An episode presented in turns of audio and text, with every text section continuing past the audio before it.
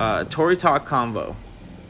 And what it is is that when Tory Talk started off, it was just about recording entertainers, rappers, people who were in a similar vein to what I do, right? Because I figured it would be easy to have conversations with people where we could create mental stimulating conversations off of what we have passion for. Sure. But what I realized was that that's not so maintainable. I don't live in LA or Seattle or wherever there's a whole huge influx of artists that, that are just dying to have this kind of conversation to further pursue their goals or push their brands.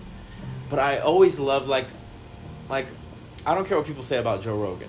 I love the conversations that he has because he genuinely gives a fuck about the people who come on the show and he tries his hardest to like figure out what they're into. And that's what I wanted to do. I wanted to have a podcast where I could talk to anybody and I could talk to things that, that to talk about things that are passionate to them and find a bridge on how I could enjoy some of their passion. And that's what Tory Talk Convos became. I've only recorded one episode. This would hopefully be the second one. And what it basically is is talking about people's passion and my bridge to their passion so I can share it with everybody. So, earlier, a huge segment of what we've talked to is never going to be heard again. At all because people just missed out. I didn't have the idea and that's too fucking bad. But now moving forward, I see you as even more of what your name really is. Emerald. You are a gem. You shine because of the pressure that you've gone through in life. You've gone through so much mental pressure that it's affected your, rea- your reality to the point of where you as an adult had to make a decision where you weren't going to let anything affect you anymore, whether it's your environment or the people in it, and you are going to shine and create your own name on your own. You take mental health very serious. You take it in a way that's real hands-on and in your face. How do you feel about when I tell you mental health? How do you feel about that? What what pops into your head? Like if i was going to say tell me about mental health. It could be your mental health. It could be anyone's mental the condition of the world. Self-care. Uh, anything in the world. How do you feel about mental health? Because i know that up until five six years ago i didn't fucking think it was even a reality. But the world has changed. Right. Well, I've gone through a lot of self-reflection in like the last, I don't know, like seven, eight years. mm-hmm. Um, and I'm in the mode when it comes to my mental health that I'm being selfish because like I'm trying to fix myself. So that's another reason why I'm like super standoffish to people because like maybe I'm like not ready to be like super outgoing like I thought I used to be. You know? okay so you're standoffish almost to where you come off as somebody who you're not Yes.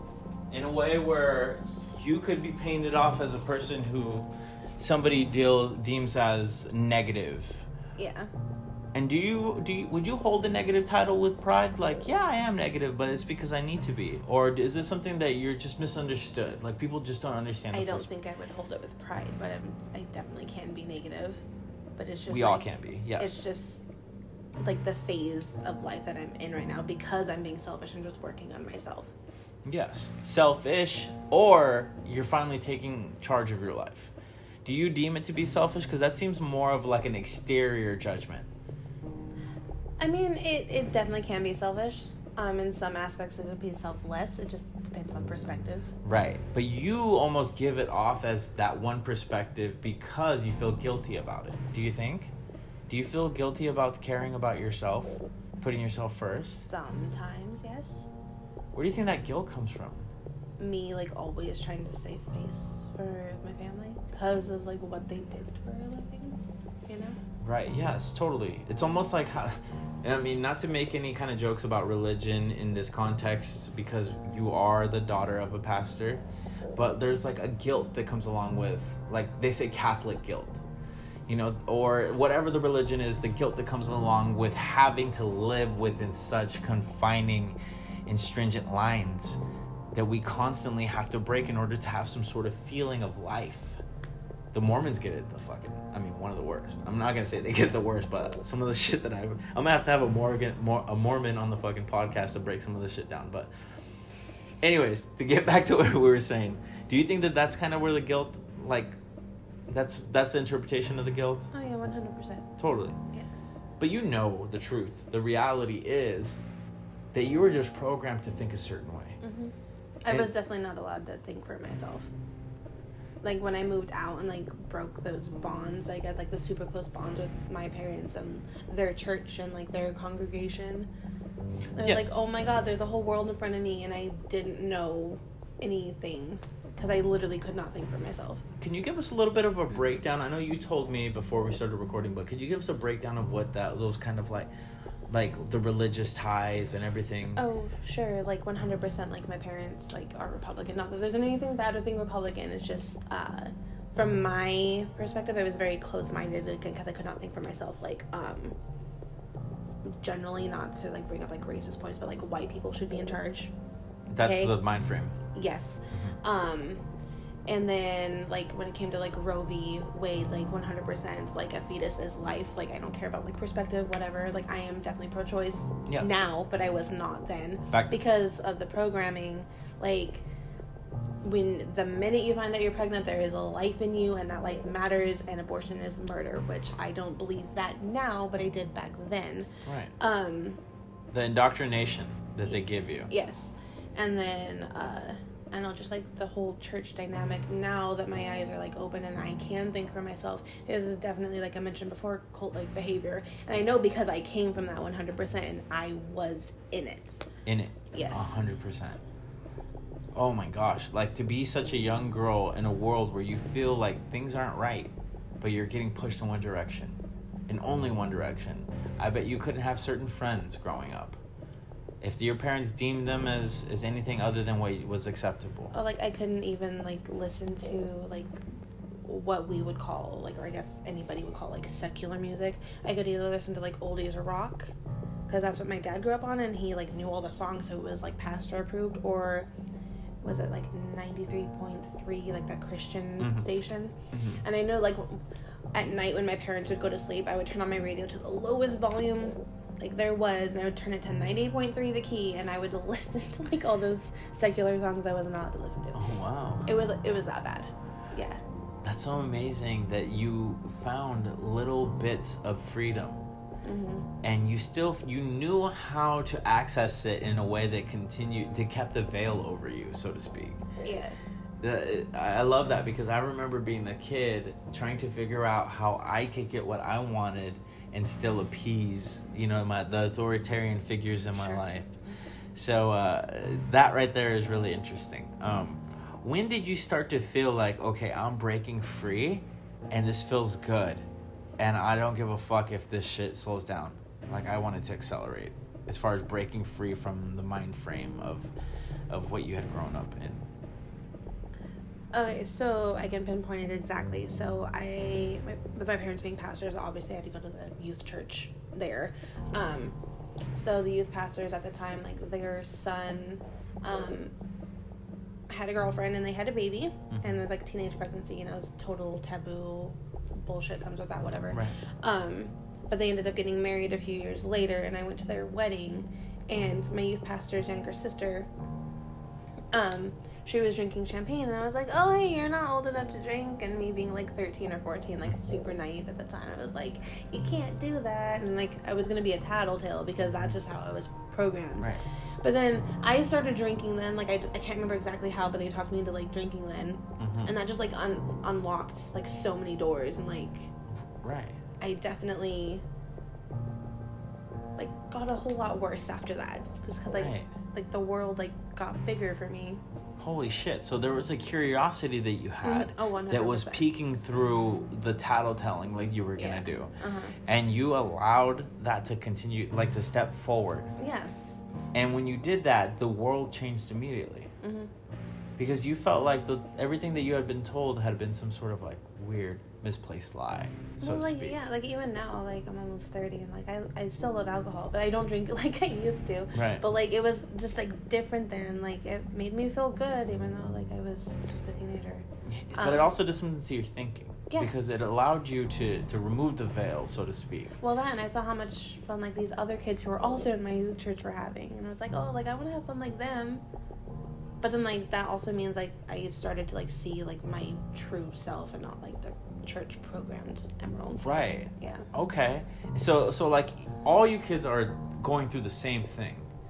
But the small pocket of children that are deciding to do this are kind of like waking up Mhm. inside of this beast, inside of the machine, so to speak. Of, I mean, you mentioned earlier how re- uh, organized religion is kind of like a cult. So it's like there's a serum, a truth serum that's opening your guys' eyes to the reality of what the cult is. Sure. It's like Breaking Amish or something. Have you heard of that fucking Yes. show? Yes. I don't know why that was canceled. Greatest show ever. but okay, this is an interesting perspective that you don't get too often. But you, uh, there's mi- millions. I mean, if not hundreds of thousands of kids who would be like, "Holy shit, yeah, totally, yeah." You know, like I totally was in that. Um, what I don't like about what that world is is how they treat women. I feel like women are subjugated to be secondary as far as importance goes. Um, I feel as if women are programmed and conditioned to lie even more so in those worlds, especially to cover the ass of somebody else, like the husband or the sons or whatever. Um, and you're a woman, you're a girl. To grow up in that world, you had to feel so many different pressures and so many different like negative emotions that were being aimed at you from all directions. That's very fucking tough to do to grow up in. And you told me off of camera just a relationship that you've had with your mother. And do you think that women are put in a in those worlds, in those realms? Do you think that women are, have more pressure on them to be the hard ass towards the girls? Kind of like how a guy would be towards a young man. Well, I can't obviously speak for everybody because like I am a pastor's kid, but definitely like I felt the pressure, which Mhm. is why I did what I did growing up until like like the day I moved out. Like I could actually like be the real me. Um, but like I I don't know what kind of pressure my mom went under because as far as like I know, like yes, my parents fought growing up, like most parents do. Um, my mom was mean to my dad. Again, like my dad is a stand-up human, like put up with her bullshit.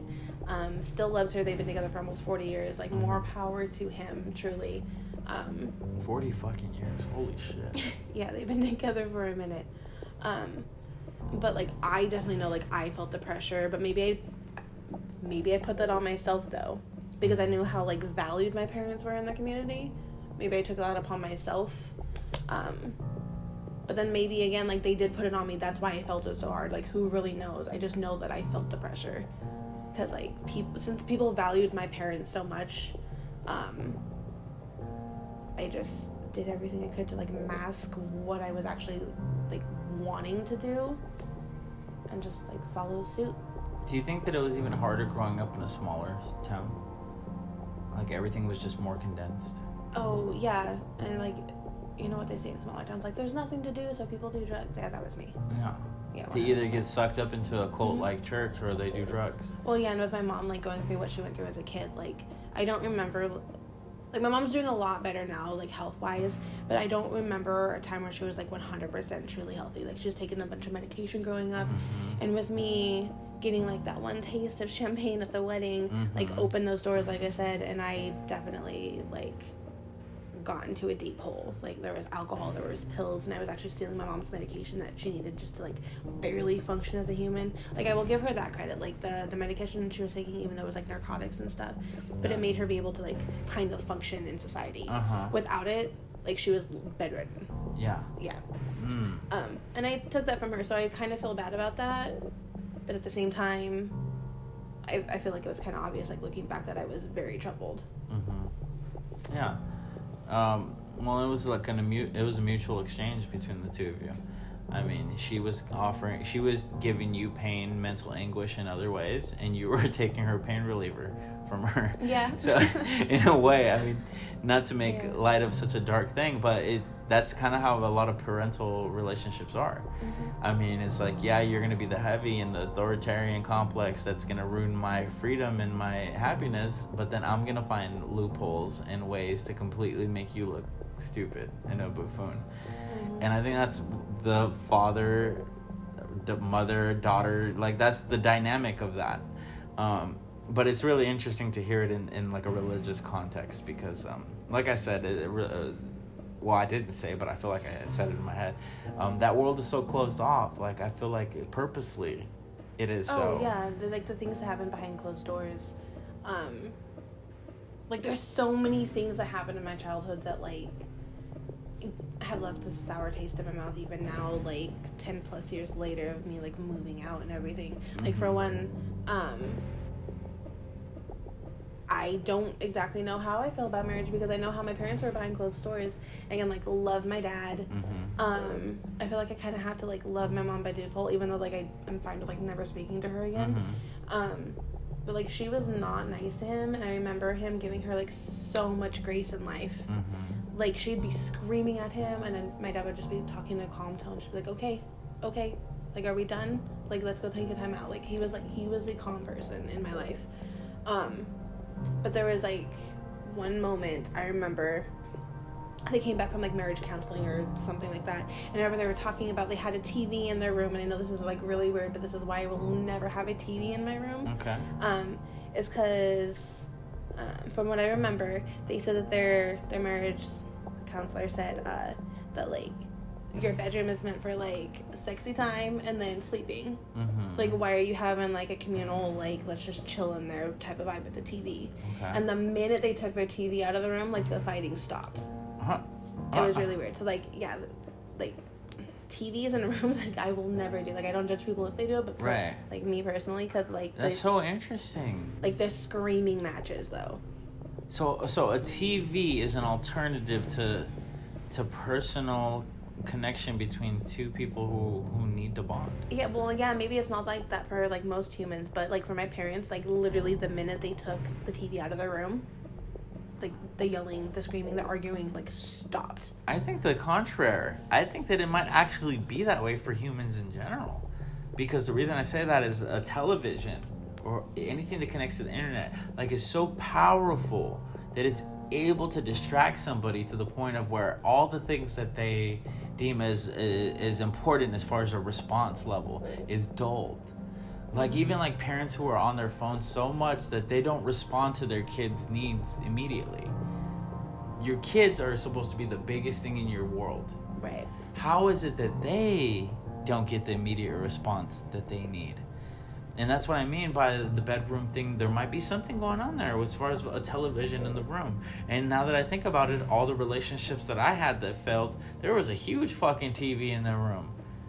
Mm-hmm. Huh. It's so basic, Mhm. but yet so complex. Mm-hmm. Sorry, I had to really examine that because that's fucking interesting. Right. And but like in perspective though, like it does seem so little, Yeah. but like the effect it has is so drastic. At least in like my experience. No, yeah. I mean, even the elimination of all things such might create a happier existence amongst people cohabiting the same space. Now that I think about it, all the relationships that I had, I I purposely put a device between me and that person because it was the thing that validated me. It made me feel something that the other person couldn't. Huh. That's rather interesting. Now I'm opening up. Holy fuck. No, but that's good. Man, the basics. The basics teach you things that are so complex that even science can't explain at times.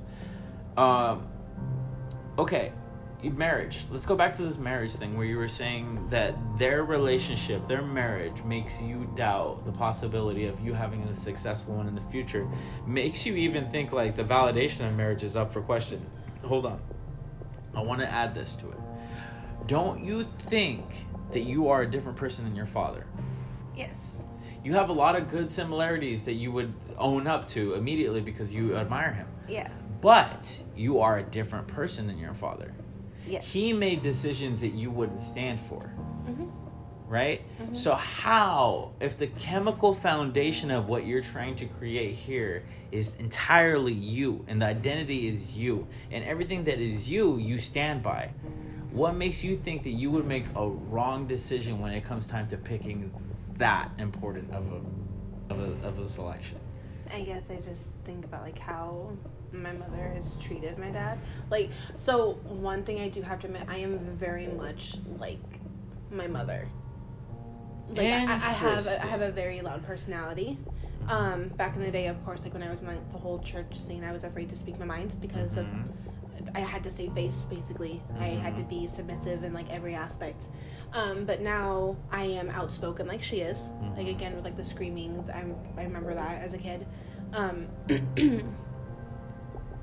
but like I don't want to treat somebody like that because so like again, ties That's back your into- threshold. Yeah, Yes. like I don't. And again, like it's just like a whole bunch of things. Like if I find somebody that's as like as great as my dad, then I don't think I would ever treat them like that. But because like I am stubborn, I do hold grudges. I know what I want. I am Mm. like I just have a strong personality in general. Let me ask you this: Do you think that you could eventually treat someone that is as great as your dad that way over time?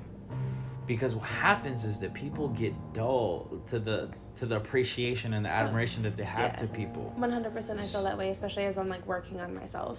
because the things that you have circled as far as you having like the same sort of traits as your mom low key are things that you admire to a certain extent because you wouldn't pick it up and put it in your toolkit otherwise Oh yeah, maybe like, you see they're effective Well, yes, because some things like it, again, it, it depends on the perspective. But if you're like a one of a kind person who can like look at everything from every perspective, there's a negative and a positive to everything. there is Like me holding grudges, like I 100% hold grudges. I will never deny that. It makes me like know what I want and like know my boundaries and know what I deserve. On the other you safe. hand, it does keep me isolated at the same time. safety is isolation for you Yeah. Holy shit mm. dude. This is so interesting because it's not as simple as it fucking sounds mm. but it is as simple as it sounds. Because it's like when you're locked inside of a prison cell and you're pulling the fucking door and all you have to do is push it. Right. this is what the matrix is by the way. The matrix is the chains that we put on ourselves by our own ideas of what the world is or what the world expects from us. You know this and yet you don't address it because there's so many other things to go that are going on in your life you are a full ass manager, a whole ass life. You have responsibilities that you have to take care of. You have relationships that you have to continue to water. So you're putting the developmental shit on the back burner because it's almost so simple that it just changes a change of attitude. Boom, all that thing, all that is fixed. But you don't want to change your attitude. I feel right now, if I do change my attitude, I might like take a thousand steps backwards and like be who I was. Like I used to let things go. Like I Mhm. never stood up for myself. I would just accept like what is for what it is. Mhm. Um, but like I said, now I know. Now I know I have boundaries. I know that I like my boundaries. I stick up for my boundaries. Like I stick up for myself, and I know what I deserve. Like I value myself as a human. As in, like back then, I did not. I valued people before myself, and that's not right. I want to tell you something, but it's going to make me look a little crazy. I have to explain it a little bit. Be crazy. I went through something 10 years ago, or a little bit more than 10 years ago, that was like a mental breakdown. That was drug induced, it was partying, it was all sorts of crazy things. And this is what helped me realize that maybe I was not as mentally stable as I thought I was. Okay. I went through so much in my life to get to the point that I am now, where I could be taken seriously, where everything that I do has worth and value to it. At a certain point, I would be afraid to be a gun owner because I didn't think that I could trust myself with a gun, be by myself, because I was afraid, because I had seen myself lose my reality and my identity without me knowing it. When you have a mental breakdown, you could think that a whole bunch of things are going on, and they're not. I thought the fucking government was after me and all sorts of different shit because of the paranoia that came from the drugs. So do you understand when I tell you that I didn't feel comfortable being a gun owner Oh, 100%. at a certain point, right? No, no, I get it. Well, I asked myself recently, do I feel like I could own a gun? And I say, yeah, now I can. Because I've gone through so much and I've taken the good and left the bad behind. Right. That I am a person who is now mentally stable to be a gun owner, Right. right? So when we take it back to you and what you were talking about as far as all the development that you have as a person, Mhm. you don't know it, but you're a hundred percent a different person than the things and the circumstances that have molded you. So right now, if you were to change your attitude and accept a new life, you wouldn't lose progress. You wouldn't be pushed back in a direction in which you have to fight back to get to.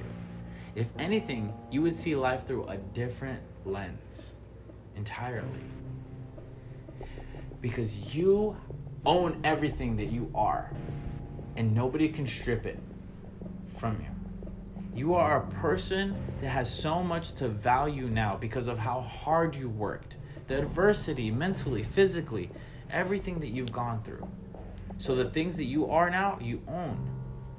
And I only tell you this because I had to use the gun fucking analogy. I had to. Because I want to show you how serious this is. The only thing holding you back are the things that you like about your attitude and your personality. Because Yeah. you've built an you built an identity off of it. Yeah. But if you realize you can keep the identity, but lower the principle or change the configuration of the principles, the way that we get offended by certain things, because we're so defensive about certain things. These are ideologies that are paper, that they're not even physical. If we were to allow the ideologies to get the fuck to disperse like the clouds when I took the fucking mushrooms from the story I told you, right? If we were to allow ourselves to do that, it's as easy as flipping a light switch. Did I lose you at some point, No. or are you with me? no. Yes. And I'm not throwing things back in your face to show you that I've been paying attention. Because I have been the whole fucking time. But this is what I really feel. I feel like everything that we look at in life that used to have so much fucking power over you now has no power. So rather than hammering it into the fucking ground so it knows how it made you feel, we completely do the opposite. And we show grace and we show mercy. Right. Well, I get what you're saying. Um, and it's not that like I'm afraid to like change again. I'm just like working on like refining myself. Yeah. And you're putting that shit to the back. You're like, I'll get to it when I get to it. But that's the most important part. Because when motherfuckers die, there's no getting to it later. Right. And you just mentioned all the health conditions that somebody has. There ain't no getting back to it later. And trust me, when people die, the things that we think aren't that big of a deal become the only deal. So that's all I'm saying is that we create an identity that becomes our cage.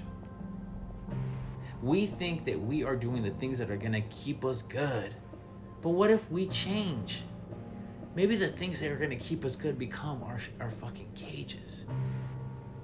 Our defense mechanisms. Mhm. Everything that we create to protect us in this world because it's just us. When you realize it's not just us, then those things become very harmful. And that's all I'm saying.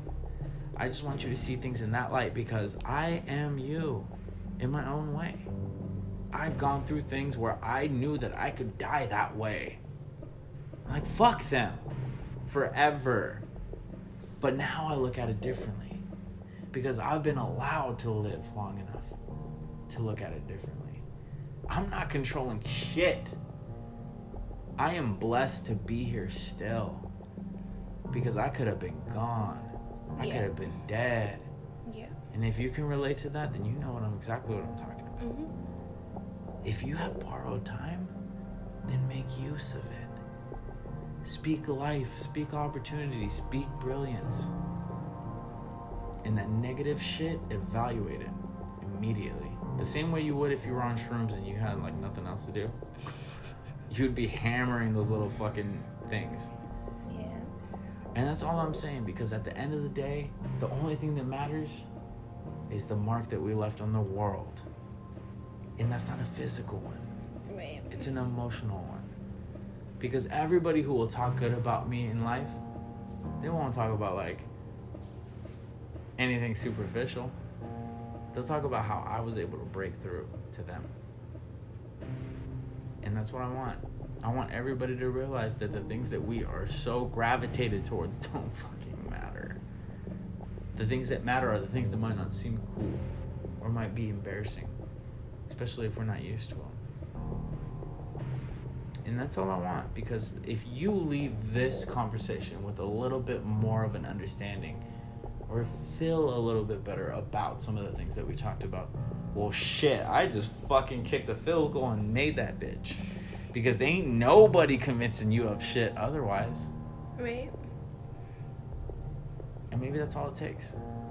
Maybe it just takes an outside source who's unbiased to really listen and say, hey, I see you and I hear you.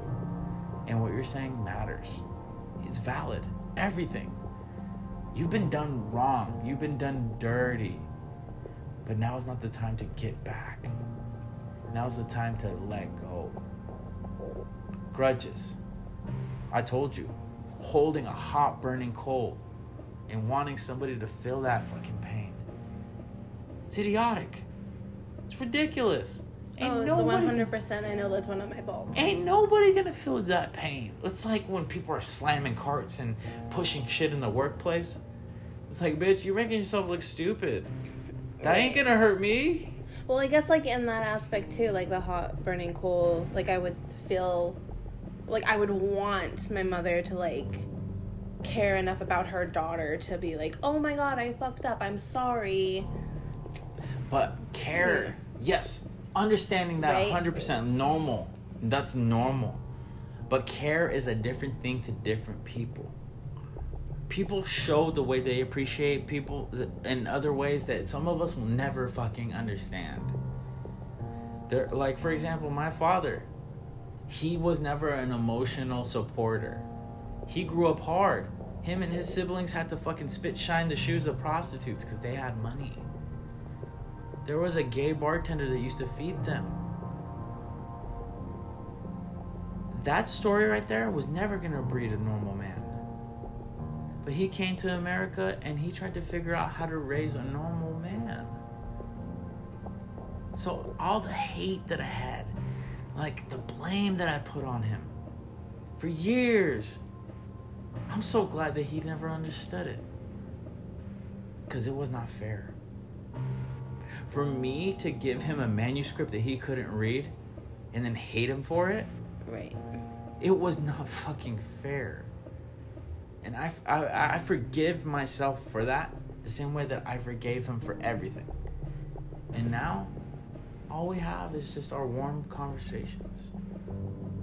And if, if he passes away tomorrow, I know that I did my part which was forgive the man who I used to think was my enemy. And I hope that res- resonates in a certain way with you because we all have our things, but we just don't share them. And sometimes our things are worse, is equally as bad, or not as bad. But there's millions and billions of people out there for us to compare our shit to. You're a great person. I know that because I've been your friend for a couple years now. You have a lot to offer the world, but your shit is broken. The spigot in which you are offering is hinged, and it's because of the things that you hold in regards. The minute that you are clearing space and evaporating all of the shit that holds you back mentally, the chains that we've been speaking on, then you'll be 100% set to serve the people who need you. Because you're that girl now. You're that person. You are no longer subjugated to the control and power of other people. You are now a person of prominence. People can come to you and they can give you what you've given me, and you can help them. you're fucking smart. You're sharp. But there are times where I feel like you are resorting to a younger version of you. 100%. And that's by choice. I know it because I do it too. There's times where I'm like, man, I'm gonna act like teenage Vic right now. And it feels good. It's like a drug. It's like junk food. like, oh, I like this motherfucker. But that motherfucker's gone for a reason. He couldn't come with us. Right. Where we're going, there's no time or room for any of that. That's the reason why old people are the way that they fucking are. They either get it or they don't. The ones that don't, they can't even fucking they can't even spell their own name anymore. But the ones that do get it, oh my god, they're the ones that we will talk about for the rest of our fucking lives, even when they are gone. And that's what I want to be. I want to be a resource to the world. I always felt like the world was going to completely just stop and information wasn't going to be so free flowing. And then people like me were going to have to let it all out because we had stored up so much information and knowledge and stories and everything and like come to us it's like it's like tribalism in reverse because you know back in the tribe times you had the people like the shamans and like Right. right well we could always resort to those times and in the world where technology fails medicine fails everything fails and people die left and right. How are you going to benefit the world the best that you can? That's the lens that i think that we should start off as a rudimentary foundational period of our understanding. I am a knowledge carrying storyteller. I will paint a world that you didn't know existed in real time immediately. I rap i make songs that rhyme for people to understand the concepts fast that's what i'm going to do when the world goes to hell and that's how I want people to look at things. Because if it doesn't, well, great. Well, maybe we'll have air conditioning a little bit longer. But if it goes to hell, how are you going to benefit the people who need you? Maybe you won't be a fucking axe wielding lumberjack or a fucking farmer or a fisherman, but you'll have a benefit. And that's what I want people to see. That's the reality of the world that I want people to live in. Any thoughts?